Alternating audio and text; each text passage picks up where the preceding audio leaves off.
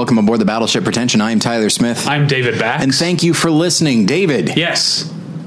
how are you? Uh, I'm okay. Work's been incredibly stressful uh, this week, so I'm trying to get to a. Uh, I said that last week too. I, yeah, I guess it's just a, r- rough summertime, Yeah. but it doesn't make me miss. It's the heat. eh. I don't know. Um, I can stand it. I stay in the kitchen. um, You may I- stay in the although I kitchen. didn't see the kitchen. yeah, not a lot of people did. uh, Yeah, apparently not. Um, oh, I had something for this, and I can't remember. Oh, I'm sorry. Uh, I was going to say that I don't, for all as for as stressful at work as my summer has been, I don't miss summer vacations as a kid. I guess I miss the idea of not having to do that much, but I still I was like on the swim team. My, Mm. my parents are ones that made us read and do math during the like to during the summer to keep Wow. up our because pe- there are studies that show that students lose so much over the summer Sure. of, of what they've of what they've learned. So I had to I had like workbooks and books that I had to read that I had to do math every every summer. I was on the swim team. I was getting up at seven o'clock in the morning anyway. So I guess I don't think that highly. I like to it. think I retained the important stuff Uh-huh. in the summer. Sure. Uh, so I don't really miss it, and I just like I wouldn't trade any like I. As stressful as my job is, Yeah. and like I'm getting old, and you know I'm not old old, but I'm like in my I'm not a kid anymore. You know, um, You stopped being a spring chicken a couple couple years ago. yeah, I wouldn't I wouldn't I wouldn't go back. I'm as happy as I've ever been in my life. Wow. Uh, yeah. Um, That's an interesting. Oh yeah, no, not not for me. uh, I'm as happy as I've ever been, and yet I'm also constantly depressed and terrified about the future because of climate change, which I can't stop thinking about. And only ever. because of that. mostly because of that. Also because of obviously the rise of uh, white nationalism and fa- fascism Oh, in our country and across the world. That's scary too. I Um, just don't like me. I mean, I don't like most things, but I. I, uh, I think I'm pretty great. no, that's not true. Um, but uh, yeah, th- th- this went down a weird road where I just like because I've been stressed out at work lately. Mm-hmm. Plus, yeah, climate change is scary. Um, the recent violence in the news, Mm-hmm. including that they were recording this uh, just now. Yeah, you, you guys probably haven't even Oh, noticed. no. Yeah, it's um, yeah, everything's terrible, and so I'm trying try, trying to remind myself that uh, um, I'm good, but that doesn't mean that uh, I guess I should use my being safe sure. To help others. Like I, You're coming from a pla- from a place of strength, uh, in insofar as like you don't have as much to worry about as some people. And so I, you know, I try to, uh, uh, I, I try to donate money here and there. I've been thinking about donating my time a little more Sure. often. I've done that in the past. Haven't done it too recently. Been thinking about doing that more often. Um, I have gotten this podcast listed as a charity, so you're donating your time right now, David. uh, anyway, so you asked me how I am. That's my rambling thing about how I am. Well, Terrified and yet aware of the fact that my life is pretty great. Well, I, you know what? I'm glad that you answered the question for real. You know what Yeah. I mean? As opposed to just I'm doing fine. Like that's a real, uh, a real question. Uh, Yeah. Well, I didn't ask it real. I ask it because it's what I always ask. But uh, Sure. but I always appreciate a real answer, and it reminds me of uh, years ago. Uh, I was on. I think it was. I was on. Uh, hey, watch this. Uh, you were not there. I was filling Oh, in for you, so it was me and Paul, and we were watching an ep- and we were talking about an episode of Community in which uh, the Jeff Winger character is contemplating getting older and how he wishes he were young, and then is faced with the reality that like, yes, of course, there are things that I. I, I think back on the past and it feels safe to me and thus it feels like a like a better place or an easier place to live but Paul and I, just like the show itself, came to the conclusion like, no, it's pretty cool that I can right now get in my car and go where I want to go. Now, granted, I do have a wife, and so like just out of consideration, I would say, uh, hey, I'm going to head out, but. I don't have to do that, and I can go and uh, rent a car, uh, and I can drink, and I can uh, get a loan. Like uh, Jen and I just bought a, a, uh new refrigerator because ours uh, was not getting things cold enough. On and, the Fritz? Uh, it was on the, the fridge. The fridge was on the fritz. Um, and so we bought a new refrigerator, and it was like it sounds weird, but it's like, oh, we've never bought like a new an actual new appliance before, and it's working so well that I'm I'm thrilled because it's one of those things like I don't think I quite realized how shitty the old one was until this new one actually got my uh, water bottle as cold as I like it. Um, Oh. and so it's just what Ah, That's that's interesting.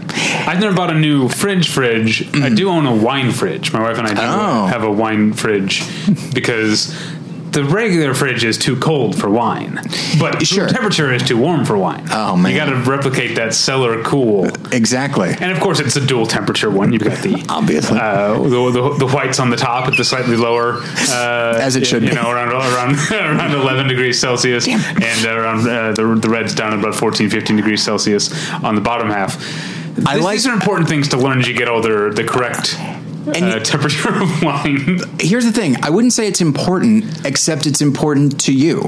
Like it's the kind of thing that i as li- i try to mark milestones in my adult life which is what is the most boring what's the most ex- thing that is exciting thing that is most exciting for me now that would also be simultaneously most boring for me when i was younger? New fridge is way up there. Yeah. The other one was I was once emailing with our friend uh, Josh Long a few years ago about what kind of electric razor he likes, um, uh, like an electric beard trimmer. And uh, in that moment, I was like, "All right, make a mental note because I'm excited about this beard trimmer." And the younger me would be like, "What on earth are you wasting your time with?" But. So, uh, younger listeners, get ready.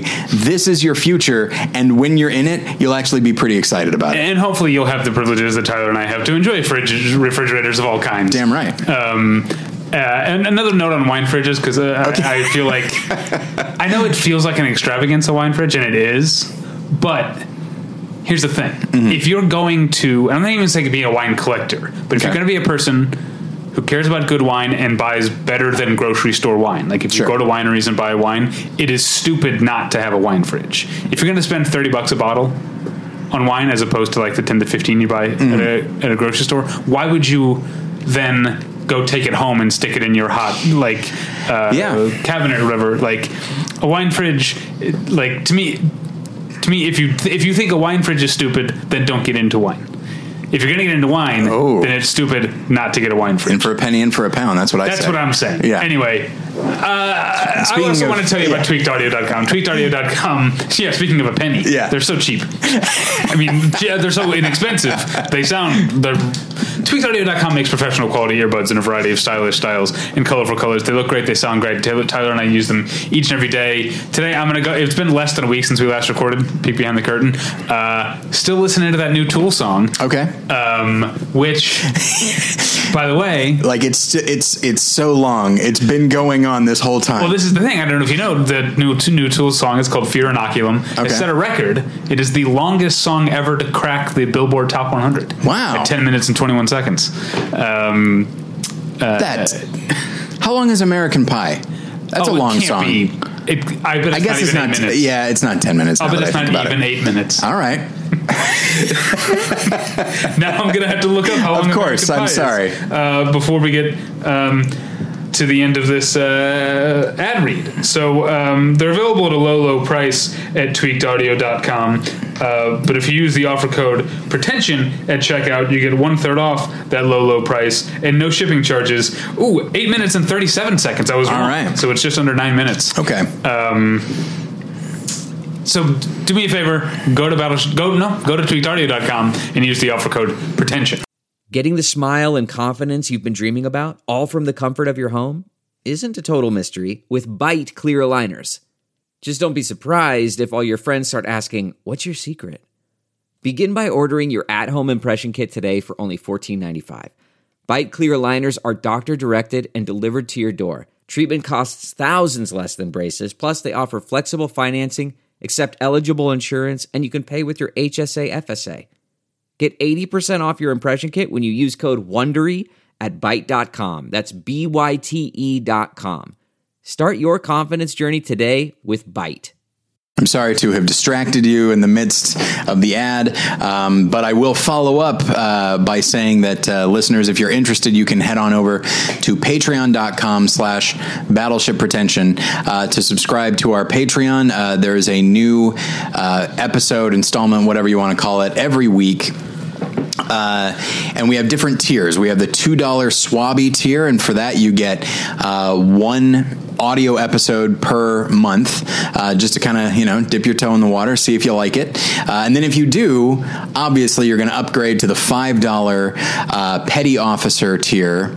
And for that you get a new episode a new audio episode every week. And then if you decide this is not enough i need more and not just for my ears though they are satisfied though they may be using our uh, tweaked audio earbuds. Yeah. Um, I want to be an admiral. So for an admiral, that's ten dollars a month, and for that you get the audio episodes, and you also get video if you want to see what David and I look like as we're talking and agreeing with each other, um, and and Being trying to avoid politics if we can.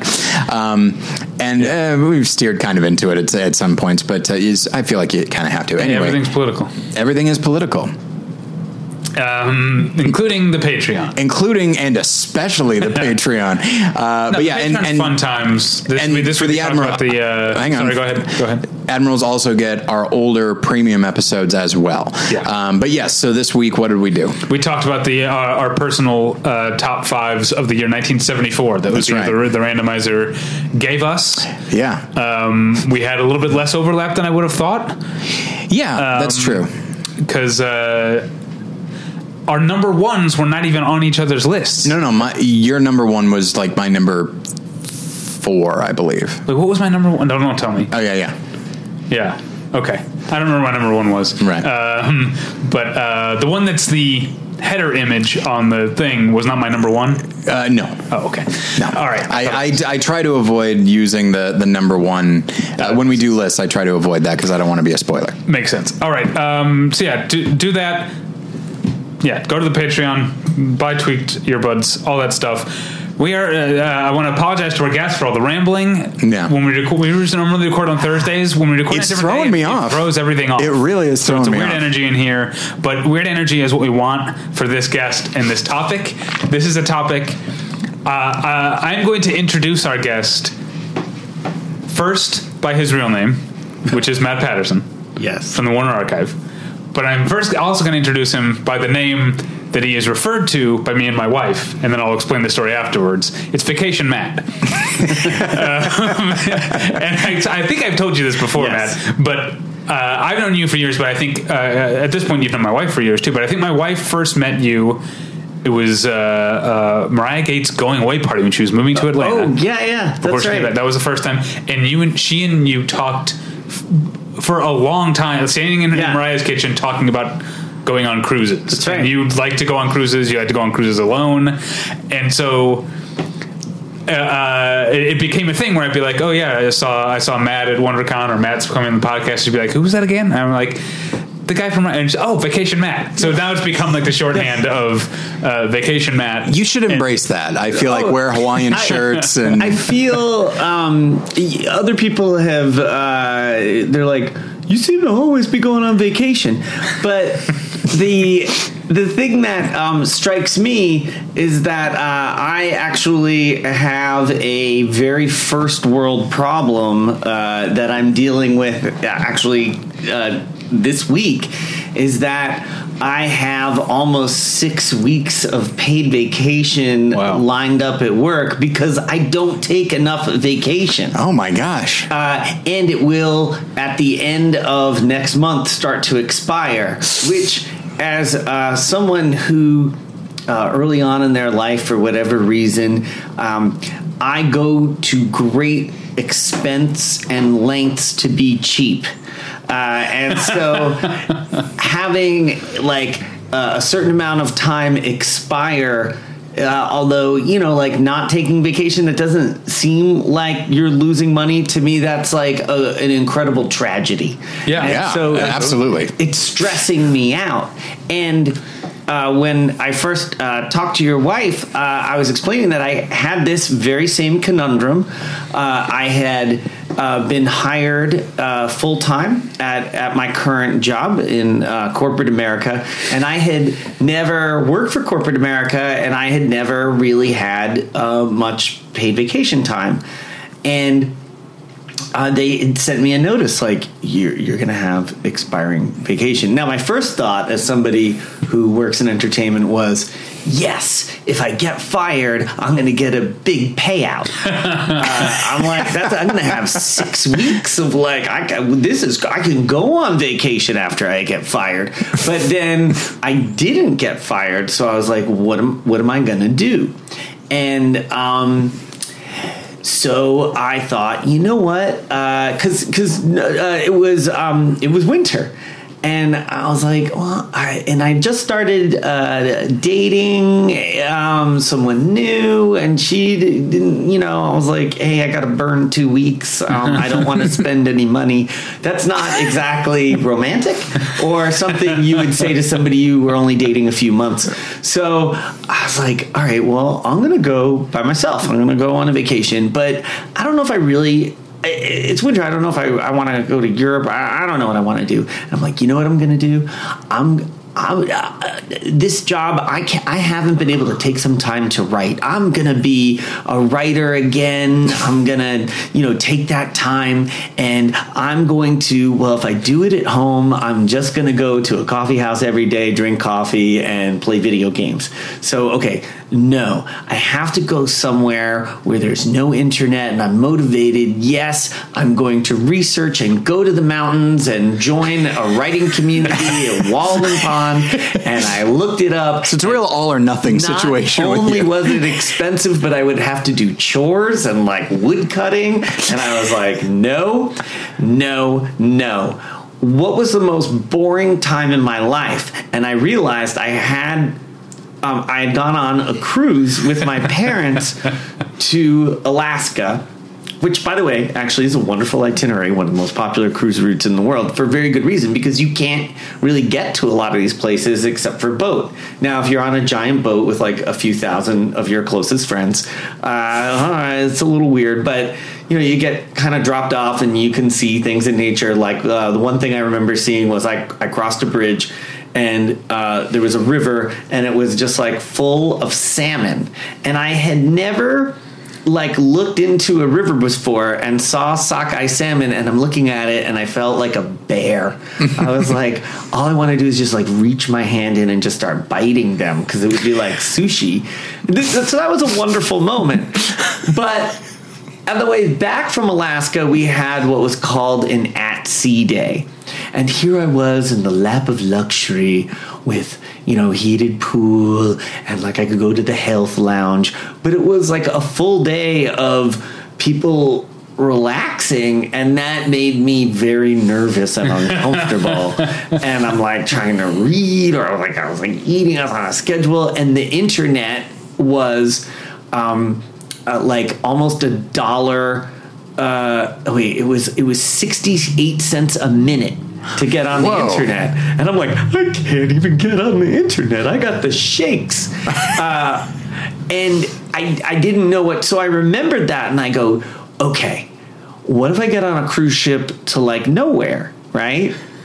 and and so you know savvy i go online and i'm like oh yeah, wait a minute uh, and at the time i was working a little bit more in e-commerce and i'm like well there's a way to game this i'm gonna find i'm smarter than the average like uh, and what wound up being on the ship 64 year old uh, when it comes to the internet so uh, I, I I I found like the cruise line I had been on and was familiar with. I saw an ad in a print newspaper where I could buy like a five hundred dollar or a two hundred fifty dollar coupon and it doubled to five hundred. And I bought and I the maximum I could buy was two of those. Right, so now I had a thousand dollars of cruise uh, but I only spent five hundred dollars, and I was like, okay, that's a good place to start. Where can I go? And there was one old boat, and it was leaving from the docks, like right where you got out of the train at Comic Con at San Diego. Like hmm. literally, I, I took the train down, like all aboard, here I go, I'm going across the sea, and I and I got on the, I literally walked out of the train, walked on the boat, and it went to Hawaii. Uh-huh. It took five days to get to Hawaii, and then you get to Hawaii, and it drops you off at like you know four islands, and then you got to come back. And I'm like, okay, so it's like it's a two week trip, and it's like nine days at sea and the internet is like 60 cents a minute. I can get it if i'm but but i'm just gonna bring my laptop and i'm gonna write a script. So uh, what happened was um, you know i worked for like like this is what i guess uh, and as i of course did research on this if if you're a um, well, at least like me, like I'm not Stephen King. I can't like pound out like forty thousand words a day. I'm good for like five six hours of writing, and then I'm like, this is terrible. okay, so then you've got eight hours of sleeping, right? And then and then you and then you and you had him on the boat, and I'm like, what am I? What am I gonna do? And so I, there was like one night, and I'm like on the deck of the boat in the middle of the Pacific Ocean. It was like my second night out, and I felt like it was like you know those like science fiction movies where you're on the space ark and everybody down below is in suspended animation and you're like the only living person there for like a billion miles? And I'm like it's so dark out there. Because there were no stars and the sea was black. All there was was like just like the little lights of the ship And I was like, if I slid off the boat into the warmth of the gentle sea, I would sink to the bottom and never be heard from again. And I'm like kind of staring out. And I'm like, that is dark. so then I found the fifteen dollar uh, martini flight where you got a six fruity martini. Now you're speaking my language. Because I also love an at sea day Yeah, on a cruise. Yeah. Because all I want to do on a cruise ship is sit at the bar anyway. Yeah. I like so to me the idea if there were a cruise that just like left from like Long Beach went until there was no land in sight Yeah. dropped anchor for a long weekend Yeah. I would love that Yeah, that's pretty much what this was. and it was a smaller boat. The, the average age of the person people there were 64, but I found the other people who somehow thought they were going to have a good time on this boat. and like we would all huddle together in a corner and and I mostly met them at karaoke, which by oh. the way, karaoke is a great way to meet people on a cruise because it's like I mean it's a prison ship, right? You're all trapped there. Uh, and what do you have in common? You're trapped.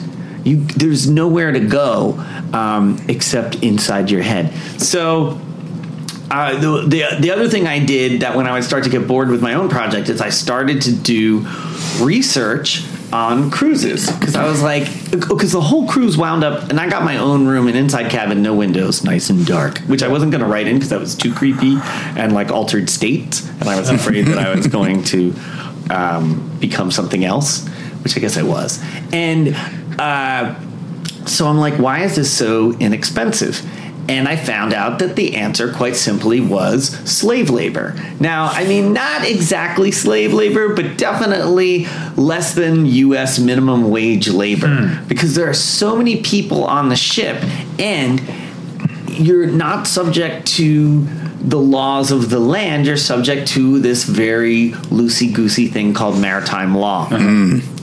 So on the way back from, you know, we went to Hawaii, which is the U.S. On the way back, we stopped in Ensenada for two hours. Right? It's like, oh, why are you stopping like one hour south of San Diego? That's so that they you could be technically in international waters and not pay people minimum wage. So Wow. I started to like interview like like a lot of the people there. I found out a lot of like weird stuff. Um, the most interesting one, which I had never read about this in all of my subsequent research, so I feel like I'm a sociologist sociological god for finding this out. But there is the concept of boat wife uh, because these people sign up for six month or one year contracts. You work six, if you're lucky, seven days a week. You're it's like it's like everybody's working on a movie, except it's not a movie. It's serving um, customers. Yeah. Uh, and uh, he he and his brother would split off on vacations and tend the family farm in Central America. And when he'd go out, he had a boat wife, right? But but like then he would miss his wife, and when he'd go home, then he'd be like, "Oh, I really miss my boat wife," and then he'd sign out. Did you ever see that um, the Werner Herzog documentary about Antarctica? Oh, yeah, yeah, it's yeah. this- they call it like a snow spouse or an ice spouse or Yeah, something. It's essentially the, same, thing. People it's have exactly these like the same thing short-term because it's- relationships. yeah. these short-term relationships, and you can read about this because it's like going to college. Like for everybody on it, because they are also prisoners on the same Uh-huh. ship, right? Except they sleep in bunk beds and make less than minimum wage. Uh, so it's a really interesting and intense environment, and of course, uh, because the way that I um, relate to the world and you guys uh, as well is that I started to uh, research movies about cruise ships. Yeah, and that's what we're talking about today. Let's Yeah. get into it, shall we? yeah. Yeah. I know it was a very long introduction, but Oh, it was great. Um, I get, although I would to go way back.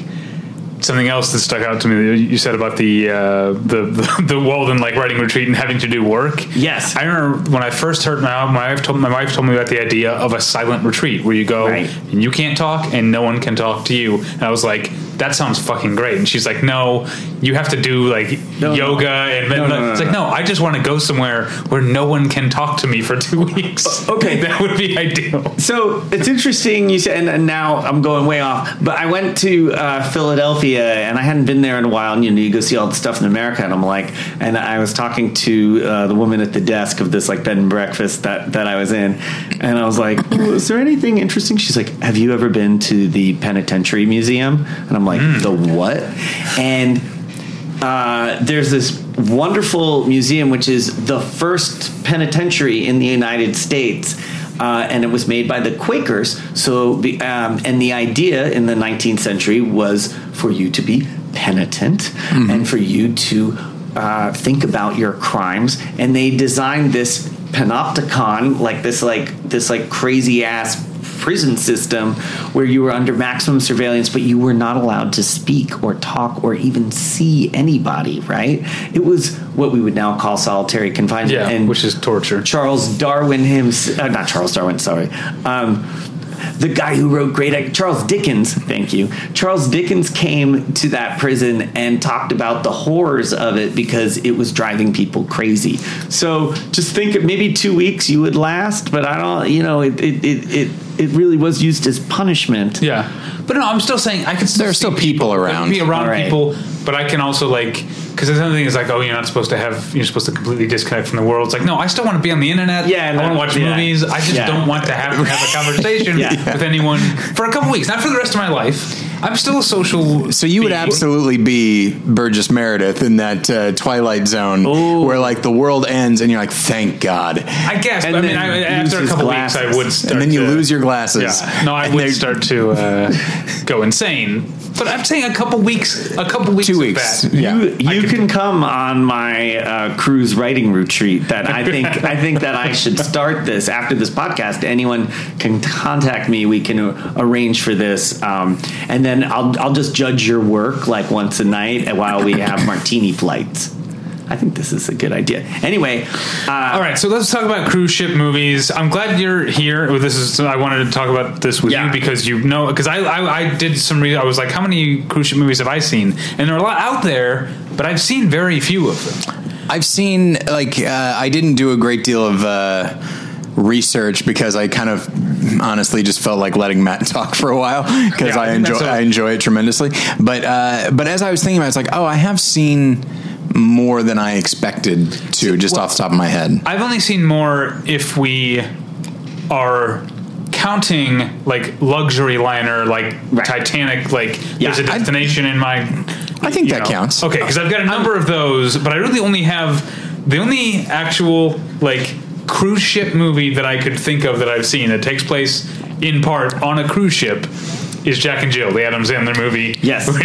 which has which is half of it is a commercial for the Allure of the Seas uh, Yes. uh, boat. Um, le- I, I'm just going to state that in, in this, I'm I'm not going to really count um, silent movies, uh, Okay. just just because there are actually a lot of there are a lot of boat movies, right? But um, uh, just a very brief. And I'm going to really keep a brief history of like cruise ships. Uh, ocean liners, right? That was a way that uh, people got uh, literally traveled across the ocean for a long time.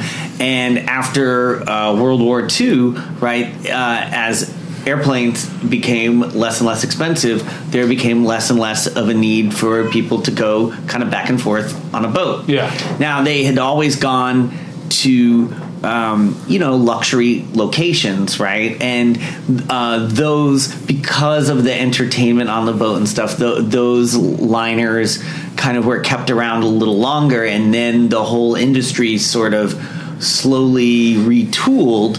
Except for Cunard, which is the only. I mean, even they're retooling now, but but like they retooled to, uh, you know, go to Bermuda or the Bahamas, right? Like like the the industry changed, and then uh, which chronologically we may get into, there was a big shift that started mostly with the Love Boat, right, in in 1977 to 1987 uh, on TV, which incredibly popularized the idea of taking a short cruise to a vacation. You'd have love you'd find love like it, it really romanticized the whole thing. And then uh, into the 2000s like since the 2000s to now uh, the industry has it's uh, it's almost doubled in size and then even in the last like 10 years uh, because of uh, the prices have come down and everybody loves Instagram. Uh, it's just like this. There are these massive tourist platforms that disgorge a you know army of worker ants upon local populations where they're like ah and it, but it only lasts for four or five hours and then they all go away um, so When that all, do you remember that a few years ago? That woman got left behind. It was it went viral. oh it, it so there are She didn't get back to the boat in time, and this they're on a schedule. They tell you, Yeah. and we they, are leaving. They charge you. I mean, Yeah. okay, so not only now uh, cruise ships are way more dangerous than uh, a lot of people realize. Like, like the cruise industry doesn't like to talk about that, but since 2000, there have been like almost 400 people who've just fallen off and drowned. Uh, the- I'm, I, honestly, I'm surprised it's not more. Yeah. like because because a lot of the time, like you were talking about Uh-huh. being on the boat at night, it's dark, no one could see you. The warmth of the sea.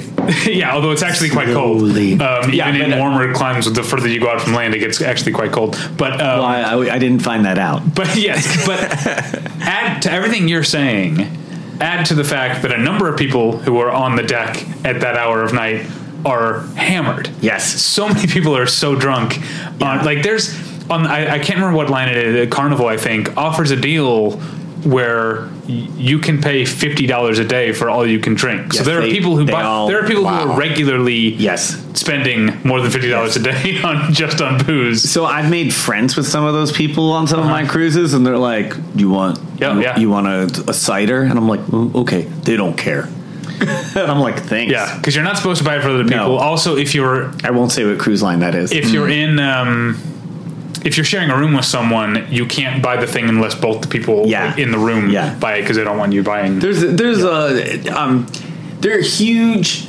Uh, um, and it, it's only gotten bigger. There's like uh, people who who meet, and you know, like as as there are people who are into films, there are people who are into cruises. Yeah. and again, this, this is getting bigger. And what is funny is like when I first started putting together, I put a, a list together like six or seven years ago when I went on that first cruise, and I looked at it, and then I kind of searched the internet, and I'm like you know because it didn't really exist when when I was putting it together or it was like rudimentary.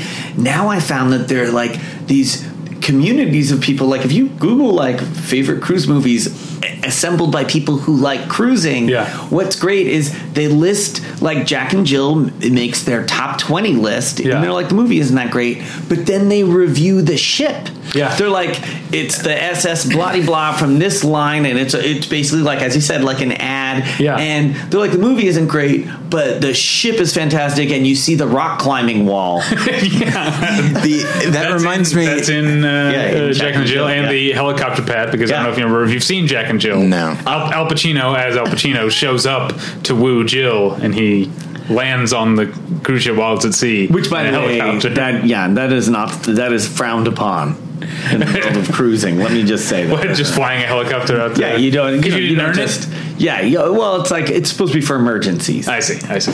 I remember many years ago I was visiting my uh, my home my hometown of uh, Taft, California, and it's a community built completely around oil. That's why it exists. And so they have a little museum. And so I was like, I'm going to go to the, the, the oil museum. And I was talking, and it was you know the the lone employee uh, was this old curmudgeonly, very friendly. I love these kinds of museums. Oh, Like, it's- I can spend a whole afternoon. it was quite nice but he did uh, and there was a f- this this was in like 2008 i think that i Uh-huh. went and so they uh, they had like a photo of an oil derrick built for there will be blood okay. um, and they Yeah. built it right outside and it was based on like an old Yeah. derrick that was uh, outside of taft and so he goes he goes, yeah. Did you see that movie? And I said, I did. He goes, yeah. They just burned that oil, derrick. It seemed like a waste to me. it's like, like that idea Right. that this guy was not interested in movies or No. anything like that. The only thing that mattered was the oil derrick, and they they burned it. Can you believe it? And just in the same way that like, hey, Jack and Jill is like that's a top twenty movie. You got to see the the climbing wall and all Oh that. yeah, yeah. But that's so from their point of view. Yeah. it's it's it's very interesting. But from people who are into cruise ships' point of view, they will uh, grandfather in lu- luxury liners Okay. like so because. Um, uh, because it is an enclosed uh, social, social and socially stratified place, Mm-hmm. it was a great place to have a love story or like a mystery. Well, yeah. I mean, love story. Uh, Or a horror. The- I've or seen horror. I've seen a fair amount of those. The very Oh, yeah. first one on the top of my list um, is Love Affair, which was remade Uh-huh. as An Affair to Remember, right? Uh, or is it getting that? or is it flipped? Um, no, Love Affair is first, right? Yeah. That's it. I'm, I'm looking at Matt, the classic movie guy What, here. what, Yeah. what year is Love Affair? Uh, Love Affair is 40s, I think. Oh, okay. So there's oh I, I do not know the date on that one. I did I I tried to um, in my list I, I only did two 40s movies because Oh, Love Affair's 39. okay Yeah. well I did two 30s movies because I was trying to not because there are so many movies and not counting battleship movies and not counting pirate movies. Sure, you yeah. know, uh, and, and uh, you know like a, a classic is like Shall We Dance from 1937, Fred and Ginger, and it's it, you know there's and these these films usually follow a very similar plot like there's or or not, but there's um you know there's usually some there's a, there's always a card room where there a card room where there are card sharks you know 'cause, like that's like where people would meet other people and you, you'd see the rhythm of the ship and there's maybe a wacky mix up and two lovers or whatever. And, and a lot of times actually cruise ships or, or liners would be part of a film because you know like because it's it's part of the journey and that's where there's either the mix up or the couple meets again. Um, Monkey Business uh, with the Marx Brothers mostly takes place on a on a cruise ship. Oh, I've never seen Monkey Business, but A Night at the Opera mostly takes place Yeah. on, a, on a cruise. They're on their way to the opera, but most of the of the movie is on. on yeah, a there's just a lot of stuff. In, in, Monkey Business, there's stowaways, so I felt Okay. that was like a little. But but again, uh, 1944. We have a movie which is a and and there's a it was a remake of a 1930 movie based on a play, but called uh, Between Two Worlds, and I like it because uh, we would now call it fantasy. It would be a genre film, but at the time I, they, they didn't really call it that. But it, uh, it starts with. Um, there's like the bombings in in uh, England and London, and all these people are kind of trying to get out, and uh, they kind of have these like bad luck, like, uh, and it looks like something bad has kind of happened to them, but then the next thing they know, they're on this cruise ship, and everybody is, you know, it's all very elegant, and everybody kind of is like, they start to realize, like, wait, how did I get on this ship?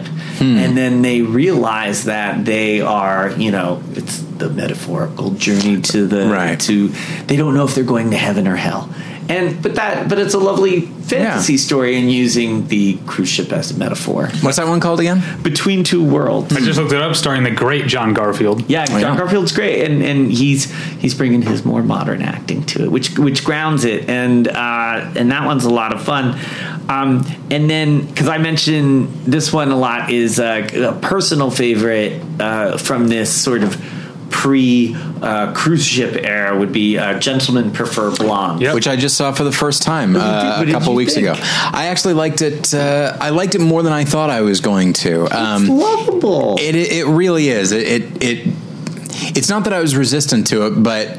I wasn't necessarily looking forward to it either, um, but it won me over, as one might expect, uh, given the the director and uh, and that was the thing is I was it's it's not it's not a fantasy, but I do find myself thinking like like the sequence with like all the guys like working out and Yeah. and I'm like that's a Oh, yeah. big room. Like, do they have rooms like I've never been on a cruise. Okay, so- like, do they have bi- essentially gyms in a on a Yes. cruise ship? Okay, So the interesting thing about real estate on Mm-hmm. a, on a cruise ship is that, um, and they've they've really uh, worked at this, but uh, you. Uh, the sea can carry a very a, a huge amount of stuff inexpensively. Now they are horribly polluting. They treat their sewage and they dump their garbage in the middle of the ocean. But um, but they're incredibly eff- efficient and uh, and when you uh, because they and in a more modern ship, but Mm-hmm. but even the old ship, y- you make more money by how many berths you have and windows, right? More Right. like an office building, uh, and and so there is a lot of kind of extra space in the Hmm. superstructure. Uh, one of the before I went on a cruise, I worked with a woman uh, in she, or she, before she came to work at the movie studio. She worked for uh, she did marketing for Princess, and I was just kind of talking about cruises, and she's like, "Oh, I worked for Princess Cruises, which uh, for a number of years, and they." Um, they did a lot of like kind of wacky stuff with the extra space. One of the things they did was they put uh, printing presses in their in their cruise ships, like you know below the water line. 'cause They they didn't need all the space, and that way. Uh, they would print like all the flyers and mailers like while they were at sea. So her job sometimes would be to like go Oh, pick wow. up like the flyers and do a press check, and they'd be like, "Well, where's the ship?" They're like, "Oh, it's in Peru," and they'd fly her out to make sure it was there.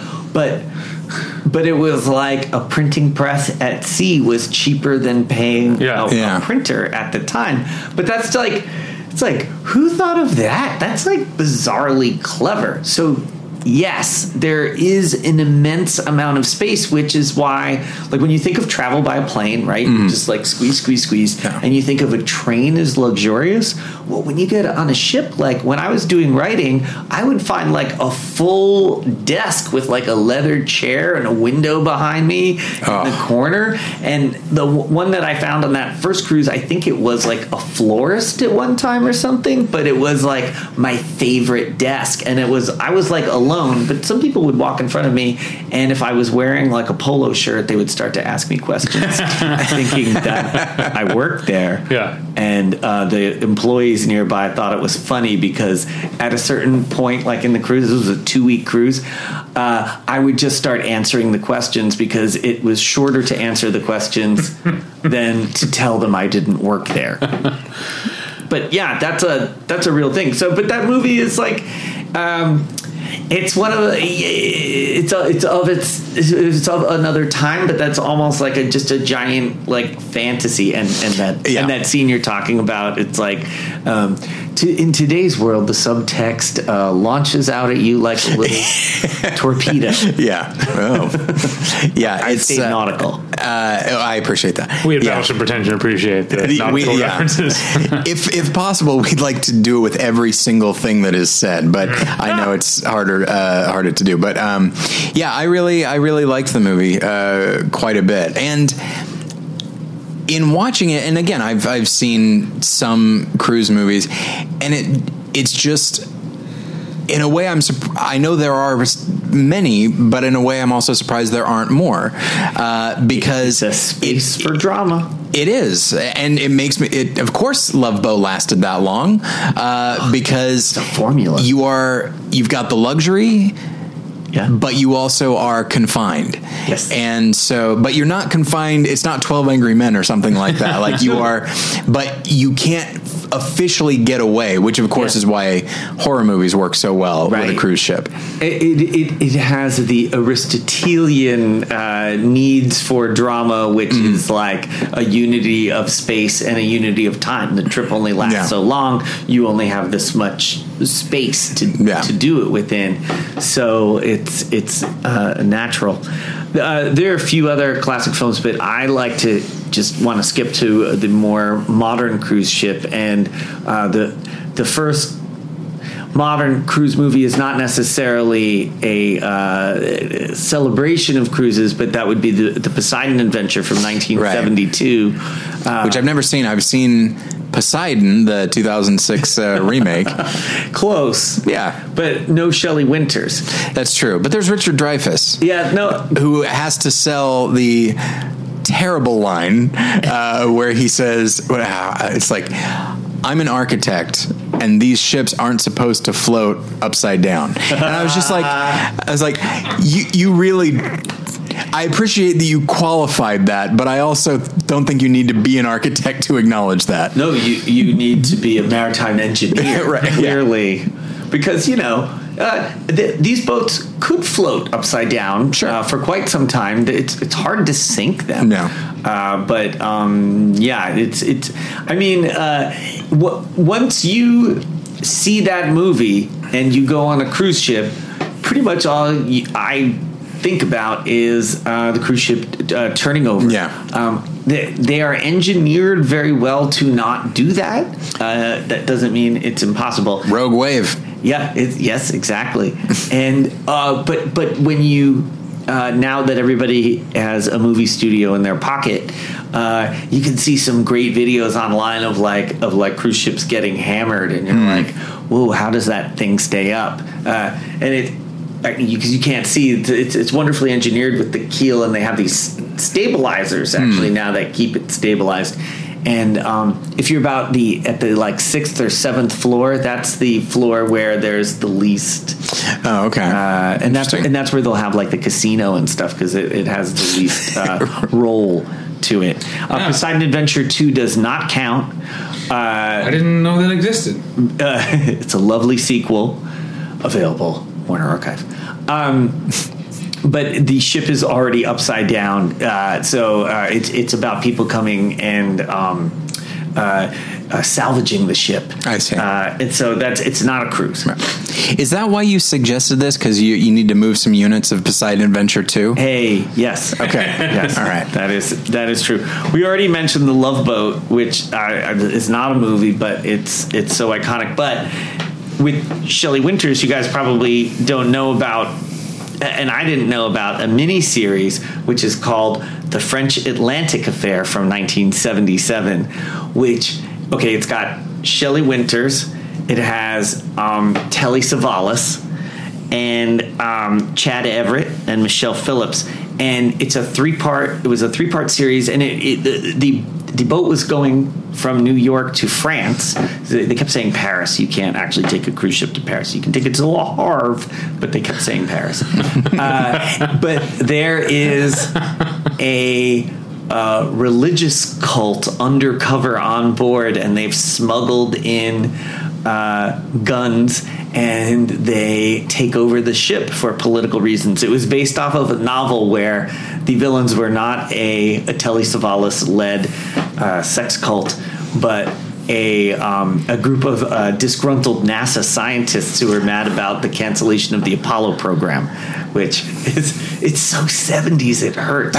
Uh, Shelley Winters is so so good. I'm I'm gonna ruin it, um, but she is a ter- well. No, you see it early on because she's packing a gun. She's a terrorist in it, and she's disguised as an older woman, and she's like whoa, whoa, whoa, and then you, and then she opens up her case, and she's got guns inside. and She hands it to the other old ladies. Uh, of course, you reveal a gun. You you got to use it. Of course. It's it's just What's it called again? French Atlantic Affair. All right. It's it's so TV movie. Well, and you know what's interesting? Um, I was watching an old episode of Siskel and Ebert, like when they were talking about uh, their their least favorite movies of, of the year, and you know, I'm too young to remember this as a trend, but Uh-huh. in the 70s and into the 80s a little bit, there is this, there are like movies that, and I, I can't even come up with like the title, but they cited as the latest in this trend of like foreign money uh, to make a kind of just standard thriller, but then they get a respectable actor, like one or two respectable actors Yeah. or actresses, and it just kind of classes up the joint a little bit. But it, but the movies are just bad, and the actors are just uh, wasted for the most part. Some of those movies actually are pretty good, and that goes back uh, m- mostly to um, post World War II uh, because you could get a tax break. Like they did it in Mm-hmm. Sure. England, they did it most more famously in Italy, Mm-hmm. uh, even Canada. Canada in the '80s that spa- spawned a subgenre called Canucksploitation, uh, which I love. But it, it's and and getting a name actor to do it um, obviously obviously helped. But you know, like like spaghetti westerns, right? That that was just that uh, part of that trend. Uh, but you, you can get these incredible tax advantages, and one of the ways that you could get your star out there to do it Right. was that the way that uh, tax laws worked at the time. If you would take a job in a foreign country, uh, you could keep a higher percentage Sure. of the money. So, what are some of these movies you're talking about? These these seventies. and again, I can't remember. I Thrillers. I was I was thinking about it the other day, it but just it's actually uh, it, it's almost now like w- what that started as, and and those uh, tax laws and and Mm-hmm. and uh, tax avoidance strategies are just kind of after the '80s, like just baked into Right. Yeah. international movie finance now, which is why Vancouver is big. You know, but they, I mean, it's just mainstream. and that's and that's the thing is I don't know if that's the backstory behind uh, Oh. this, but the idea of respectable Shelley Winters in a very pulpy Oh, yeah. uh, story Well, that could seem be seen as beneath her. So Um, t- TV movies were Oh, sure. sort of like that at the time because they, you know, so it's like, uh, you know, Hollywood's pecking order. Uh, What year is the French Atlantic affair? uh, that was '77. This is after Shelley Winters. You know, Yeah, I was like- gonna say like this is- her nominations for Academy Awards were 10, Yeah. 15 years. and this is after behind. even whoever slew Auntie Roo, right? Uh, Which is yeah, that would have been like Mid-seventies? Three. yeah. did she win an Oscar for the Poseidon Adventure? No, no, no, no. not that I know of. Um, Oh, hang on now. Maybe she was. she, she Seventy one for whoever slew Auntie Roo. So Okay, so I said so that was a good guess on my Yeah. part. Um, she, she was uh, in a patch of blue, uh, and, and okay. I think she was nominated for that, which is, uh, by the way, a wonderful movie recommended, black and white uh, film where she was uh, the evil mother.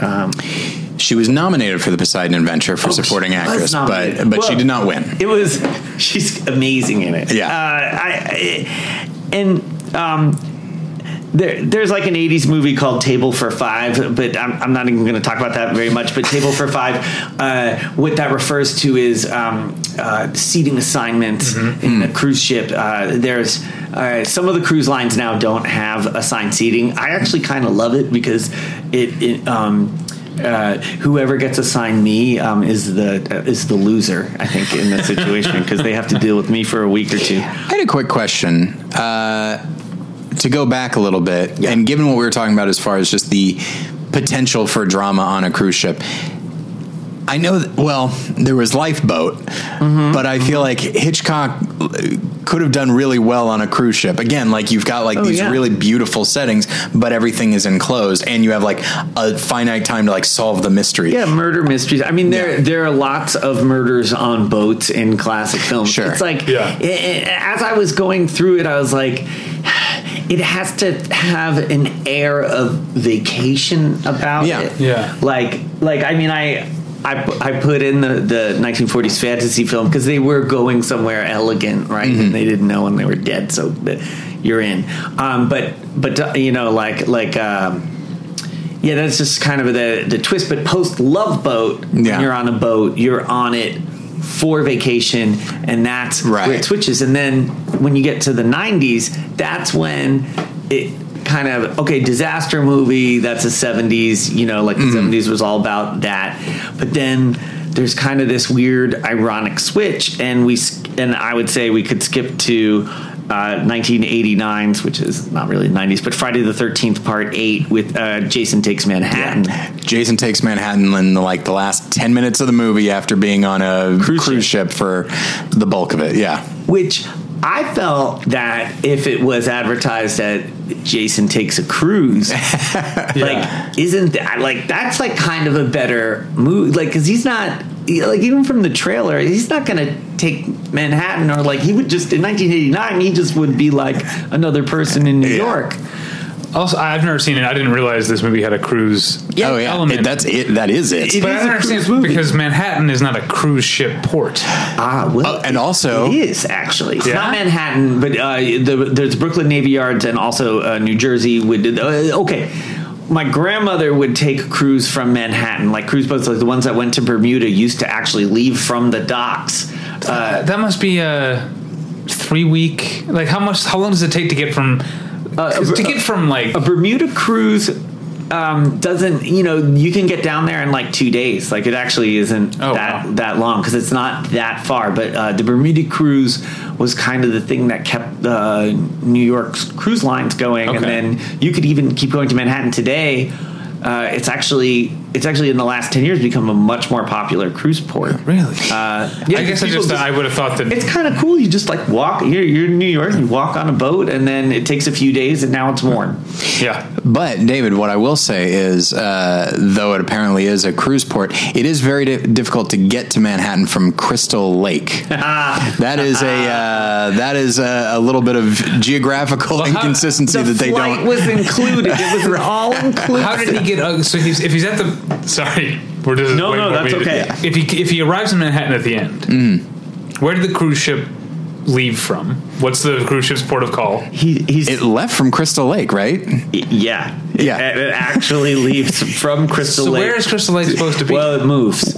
Yeah, it bounces You around know, a little bit. it's bit. like it's Okay. like Springfield. or it's like yeah. the island in Lost. yeah, exactly. Yeah. But It's wherever it needs to be. he literally like the the kids. It's like, hey, we're gonna take a graduation trip on a cruise That's to right. New York City from Crystal Lake. Like that's the plot, and it's like the, that that is not really actually how a cruise ship works. Like maybe if Crystal Lake were in Bermuda or the Bahamas, Yeah. they but it, you just don't actually start cruises there. and they and they treat it as though they're just renting a limo because like the only Yeah. pa- passengers on this ship are the high schoolers. It's Yeah. not a huge boat. No, but- So it's like a but at blues the same cruise. time, it's sort of like that. Yeah, but it takes time. Like it's more like a ferry. Like like uh, I've taken. And I and I don't know whether to count these as a, they're not really a cruise, but if you, I, I've got I've taken I took uh, the last fun ferry I took was um, from Palermo in Sicily to Rome, and it was like overnight. And uh, the Italians really know how to do a ferry ride. I could Uh, see that. I just thought of another cruise movie, but we'll get to it later. Um, but you're reminding me with the European thing. This is not a movie at all, but it's the thing I think about. I watch because I'm my wife and I are very cultured people who watch PBS. Yeah. and there are often ads on PBS for these European river cruises. Right? Yeah, Viking. Which, yeah, Viking. Oh, there, but there's Oh, there also few um, yeah, there's a couple of you, yeah you Viking. do barges. uh, and yeah, so they're like they're very luxurious, but they're, they don't Right. have like you were talking about. It's not there's no there's no printing presses on them. No, they're, no, they're not that big because they go on. Uh, but they they uh, yeah, we looked them up. They are um, enormously expensive. They're very That's so luxurious. part of the uh, trick with booking a writing cruise is that you want to find um, the cruise that is not popular, right? Like because that's because it's because it's price based. Now I've, I've done other ones. One that um, has actually a lot of it, it stops more frequently, but it has almost as many days. But it's it, it, um, it's uh, from L.A. to Miami, and you go through the Panama Canal. Oh, wow, cool. Usually these are called repositioning cruises because they only happen like twice a year because like you know like a boat is in Europe and then like wintertime comes and then it's going to move to the um, you know the Caribbean or something. Like I, I did a boat five hundred dollars. I took a boat from Miami to Barcelona and it stopped once in like Madeira, which was kind of cool. Wow. But it was not like that was like the longest stretch because I, I think I did eight days without seeing land. And that was. But I was mentally prepared because I had done Yeah. the Hawaiian cruise. That one was uh, challenging, but but on the tenth day, I literally just like walked off the boat and I was in medieval Barcelona, and I happen to have a friend who lives there, and I just like met her at a cafe, and I was like. I just came here by boat. Like, it, was, it was just weird, right? Like, No, that does seem surreal. it was The idea of being in America and then Yeah. being in Europe and not having been in an airplane It does seem really Yeah. strange. And by the way, like I also thought, oh, it's going to be great. I'm going to get there and I won't have jet lag because I'll be used to it. But um, what what I didn't realize was uh, over the 10 day period, I went um, nine time zones. Oh no, no, wait, not nine. I went uh, because it was it's nine from here. Uh, three, It's like six. six yeah six time zones in like nine ten days so i was living on like a 23 hour like planet and so like by the time i got there i was like where am i what's going like like i had like semi permanent it wasn't really jet lag it was just f- 25 26 mile an hour boat lag it was Yeah. weird uh, but and then and then actually i, I bet I, I found like um Oh, and then I took like a twenty dollar flight to Scotland, where I have another friend, and then I got a frequent flyer. Like I found a frequent flyer thing back. It was the cheapest. It was five hundred dollars to get there. I was like, why wouldn't you take that boat? And uh, the the answer is because uh, it's like being stuck in a Vegas casino for uh, nine days without seeing land. That's that's why you don't do it. Yeah, that sounds like a dream to me. Um, uh, so let's move, let's move back to movies. The movie I was going to talk about more on Europe, even though it's a bit of a jump ahead because it's from 2000, I think. Oh, I, I haven't Is, even. uh, I've just gotten to nineteen ninety seven. Uh, but I just want to real quick Okay, want to let's mention uh, it's a Portuguese film, uh, Manoel de Oliveira's A Talking Picture, I don't have that one. um, which is about a, a woman who takes her daughter from I can't I, I think from she's just going from like Lisbon to like I don't know Crete or somewhere where Right, her husband right. is, and she's taking her daughter to, to Yeah. see him. But most of the movie is on, and she befriends the captain, Yeah. played by John Malkovich. oh, And then the other women on the boat are like it's like Catherine Deneuve and Jeanne Moreau, and it's just Oh, it's a wow. movie of just people having conversations, Right. 'Cause that's what and- you do, by the yeah. way. And then it has this crazy ending that I won't uh, give away. But uh, anyway, we hadn't talked that much about Europe, so I thought I'd mention that. No, I like that. I like that one because I was just going to go to 1997, which is a big year for boats. Yeah. sure. Because we've got Speed 2 Cruise Control. Mm-hmm. The first one everyone thinks of when they think of Yeah, 1997. yeah, yeah, the biggest cruise ship movie Uh-huh. of 1997, uh, and of course, which has the um, unforgettable end where the cruise ship literally comes onto the land, which. There was a recent thing in uh, Venice has re- more recently allowed giant cruise ships in it, which I think I saw footage of, of this. do. Yeah. And it was uh, terrifying even to watch. Yeah, it's like the the cruise ship is like coming up onto the land, and Yeah. you see people running away, and the first thing you think of is like a terrible Italian remake of, of Speed Two. Then we have the second biggest cruise ship movie of the year, Right. Out to Sea. Which I saw in the theater and I really enjoyed. It's a lovely movie. It really is. Love cruise movies. Love that because that's like the best case possible for a cruise. well, it's and it's also just And such a this is uh, Jack Lemmon And Walter Matthau. Yeah, I you never, I can't- never saw this. You can't go wrong with yeah, and it's just such a it's a very and I believe Elaine Stritch is in it as well, Ah, right? yes. Yes. And I remember, I think I'd probably like it more now, but I liked it at the time. And one of the things that I liked about it, as strange as it may sound, it was just such a pleasant film. Uh, it's like it's laugh out loud funny. I I enjoyed their chemistry and just the everything that's going on.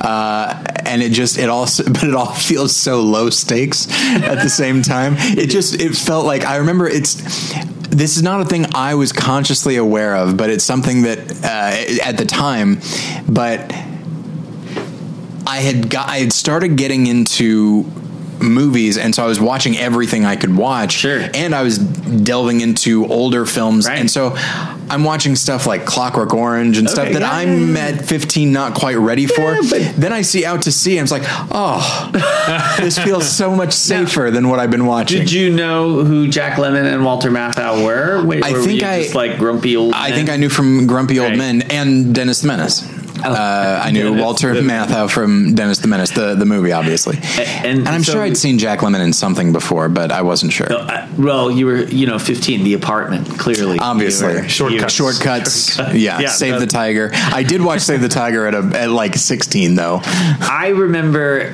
out to sea, and this sort of is like fir- firmly like burned into my memory was um, at the time in the Beverly Center, they still painted on the Beverly Center like a painter would come out and paint the poster.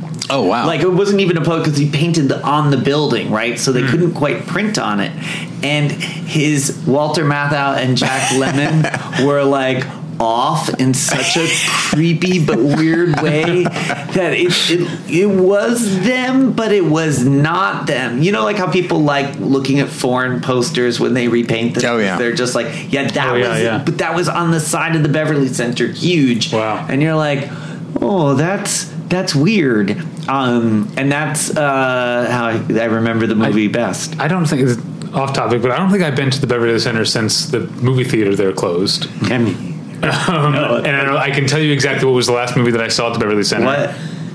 Cloudy with a Chance of Meatballs, Oh, wow. the first one. Yeah. and it was literally I, I went to because I had been meaning to see this movie, and I kept like not making. it. And I think it was literally the last show in Los Angeles. It was literally like a Thursday night, nine fifteen p.m. screening of Cloudy a Chance Meatballs. I was the only one in the theater. Yeah. uh, it, it was weird, and then that theater uh, Yeah. closed like shortly thereafter. and the Beverly Connection one across the street, I think, closed too. Or that there- was there, a theater there? Yeah, The Beverly there- Connection. Yeah, like like Oh. across the street, those were the two theaters. And in the Beverly Connection, here's an L.A. Uh, little piece of trivia: first Starbucks. oh, Yeah. That is, so I said, I was like, oh, that that's Yeah. where the stain began. By the way, I love Starbucks. I have a Starbucks card.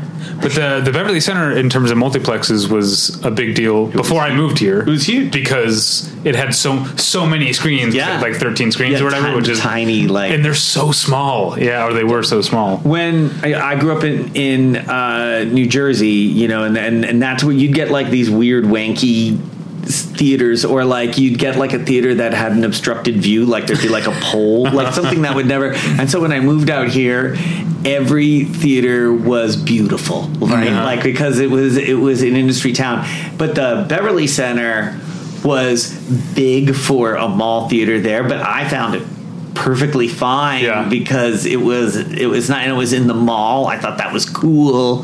Like it was uh, but you know, times change. And then I learned that it was built over an, a giant oil well. Uh, Another interesting fact. didn't there we know go. that. Lots of trivia today about I- LA. Here's okay. Matt, here's one of the things that I like about when you come on the show. You essentially are like our Studs Terkel. like you know a lot about everything and nothing. What was that? Yet nothing. Well, I mean nothing important humans. obviously, Yeah. but it's it's always interesting. Well, yeah, I mean, we we the start of our record time was delayed because Matt showed up, took one look at your computer, and you guys talked for twenty minutes about '90s PC gaming. yeah, which we will not recreate here. That's Yeah. another episode. It sure is. Uh, I agree, and so that's the thing is, I just it's I like that you're kind of our our historian. Uh, what is it? Historian at large. Yeah, sure. Well, because we have to now finally come to the least important cruise ship movie Sure. of 1997, and that would be Titanic the musical, which I saw on Broadway mm. in 1997. Unforgettable how my brother, my parents took us, and my mom spent a lot of money on it, and my brother and I were literally laughing in the aisles the whole time. It is, it is, it. It was incredibly memorable. People love it to this day, and I think it made money. But I It was will- based on the movie. No, no, it couldn't have been. it came out in came 97. out the same year, um, and and I think it came out first. Well, I definitely saw it 1st Mm-hmm. and it it was staged fantastically because it had um, like a, a it had the. Um, uh, uh, the the boat was represented by this like kind of structure in the stage that was sort of independently mounted. I guess it's the only way, and it looked like a dollhouse. And the top level eh, would would be where the you know first class was the rich people. Then they had the middle level with like the bourgeois who could afford to be there, and then the bottom level with the Irish jig dancers from the other thing that was named Titanic that year. And then when it when it started to sink, the whole superstructure would go like and tilt on its side and start going down, and the and the band was like on it, and they would still play. But um, That sounds, from a spectacle standpoint, that sounds great. it was really good. Yeah. But um, the the part where I lost it the most, but a song I will never forget in my life was uh, a duet. And I, I think it's called Tit Tit Tat Tat. And it was, at least that's what they sang. I don't actually know. I don't have the cast album, but I know the song uh, from hearing it once. Uh, it was a duet between the telegraph operator and uh, a guy shoveling coal into the the steam uh, engine. And how they were both lonely and they would work hard. And then the tit tat guy would be like, I'm sending my messages tit tit tat tat tat. And then, the, and then he'd have the duet, which the only thing at the time that I could think of was because I watched old movie serials like on public television, I'd be like, "Hey, this looks like the Planet Mongo like scene where they're the guys are shoveling coal." Like, because I didn't really know history then that the, the coal shoveling was a real thing and not just how you powered the flying city of Mongo. Anyway, um, I can't find the song. Yeah, I'm sorry that we're both looking at our phones, Yeah, obviously looking for I- tit tit tat tat. I don't know what the name of it was, but it was just like tit tit. But I like I was like, who writes a song about like a, a telegraph operator and his love of telegraphy? Um, and then I saw the other movie that came out that year, and when I walked out, people said, "What did you think?" And I said, "I learned more about the Titanic from the musical." Uh, I love Titanic. Um, James Cameron's Titanic. No, it was good. But I it liked is the interesting musical that better. people pro- like the cruise industry probably got a bump from that movie, even though It's not real. Yeah, yeah. You, the, the end, you would think. yeah, The hubris Um, of man. yeah. But you know, you mentioned shoveling coal, and that reminded me of another ocean liner movie from 1999. I think you know what I'm going to talk about, which is called The Legend of 1900. oh yeah. Have you ever seen this? So the For the legend of- listeners, I'll tell the uh, just the, the premise. A baby. It's on January first, nineteen hundred. A baby is abandoned on a luxury cru- cruise liner. Instead of giving him over to the authorities or whatever, the workers. Uh, I'm trying to think. Is it? Uh, who- is it. Bill Nunn? Who's the? I don't remember now. Um, I can't remember who the the main the the coal guy is. Basically, they raise this boy. He never leaves the ship his entire life, which is enough of a premise to begin with. Right. But it also He's he a- becomes a piano prodigy, Yeah. and so he's people are buying tickets on this cruise liner to see this piano prodigy play who has never left the ship his entire life. It's a, a strange movie from the director of Cinema Paradiso. Yeah, it, it's it's weird. And you know, I initially had it on my list, and then I went, well, it's not really a cruise, but Yeah. it is. But people who love cruise movies love this movie. Like they they grandfather it in, and I was just like, I got to throw some of these out. How long is this podcast going to be? Right, yeah. I haven't seen it since it was in the theater Yeah. in 1999. I loved it at the time. I probably would find it a little overwrought now. It, it, it, it was of it it was um, a for your consideration movie as I Sure. as I call you can't see the air quotes but Yeah. uh, that was a like a Miramax inspired genre Uh, but this was a good one though at the at the time I remember liking it at the time. yeah but uh, it because it had a little bit of that like Chauncey Gardiner aspect Sure. to it like the guy who and when and when by the way when I went on that first cruise to Hawaii there was a guy who literally lived on the ship like he just never left the ship and he had like a special table in like the special restaurant and everybody knew who he was and sometimes he wouldn't like leave his room for days On one hand, that sounds amazing. On the other, Bill yeah. Uh, on the other, that sounds extremely depressing. I don't know why. Yeah, I think it would get. So, did get old. either of you guys see the 2002 movie Boat Trip? Uh, hang on one Oh, second. sorry, I We've- just wanted to- By jumping skip. to 99, Yeah. we have skipped 98, Oh. which has the Oh, yeah, yeah, first yeah. movie I think of when I think of cruise movies, which is Deep Rising. Oh, Oh, because 1998 also has the Parent Trap remake, Pa- which Parent That's Trap. right. only the That's very what- end takes That's place. what I think Yes. of Yeah. a little bit. It, it, it's grandfathered in. Yeah, but they shot, shot on the Queen Mary. That, Yeah. that, that part. But anyway, back to Deep Rising, which I've Deep never seen. Rising. Yeah, it's. No, I I, mean, it's. that either. Oh, really? Oh my gosh. Uh, Trap, yes. Deep be- being a uh, someone who grew up watching and loving Jaws, like anything creature feature based was my kind of thing, especially if it was uh, nautical. And so we have a sea monster that is not actually a squid. It is- Mm-hmm. it is squid like, but it is not a it's not an animal. It is a movie monster. And I remember seeing, I think I saw Armageddon in the theater with Mm-hmm. My dad, Yeah. and I remember uh, uh, there was a trailer Uh, of this woman like on a cruise ship, and she's like going to the bathroom, and then like something pulls like pulls her through the oh, toilet. that's a freaking great. That's uh, that's the 15 year old I me. It's love like, it. what is that? I want to see it. I want to know. it. um, and so uh, essentially, uh, yeah, that's great. Man, Now I want to this see the movie. movie. Oh, I it's just want to it see is that. dumb. It is dumb No, as hell, but you'll love it. Yeah, why? But by the way, that's actually how the plumbing works in cruise ships. Sure. they have a squid, a bunch of squid down there. Yeah. to just like, It's like, it's a work in the limit. Yeah, It's delicious. Treat Williams is our is our hero, uh, but we also have uh, Djimon Hounsou and Wes Studi and Okay. um, Anthony uh, Heald held. I don't know how you say his name. Yeah. Um, we could ask. so it's it's it's uh, I think uh, Famke Johnson uh, Janssen Wow. is in it, and and it's just so. It is fully committed and incredibly stupid.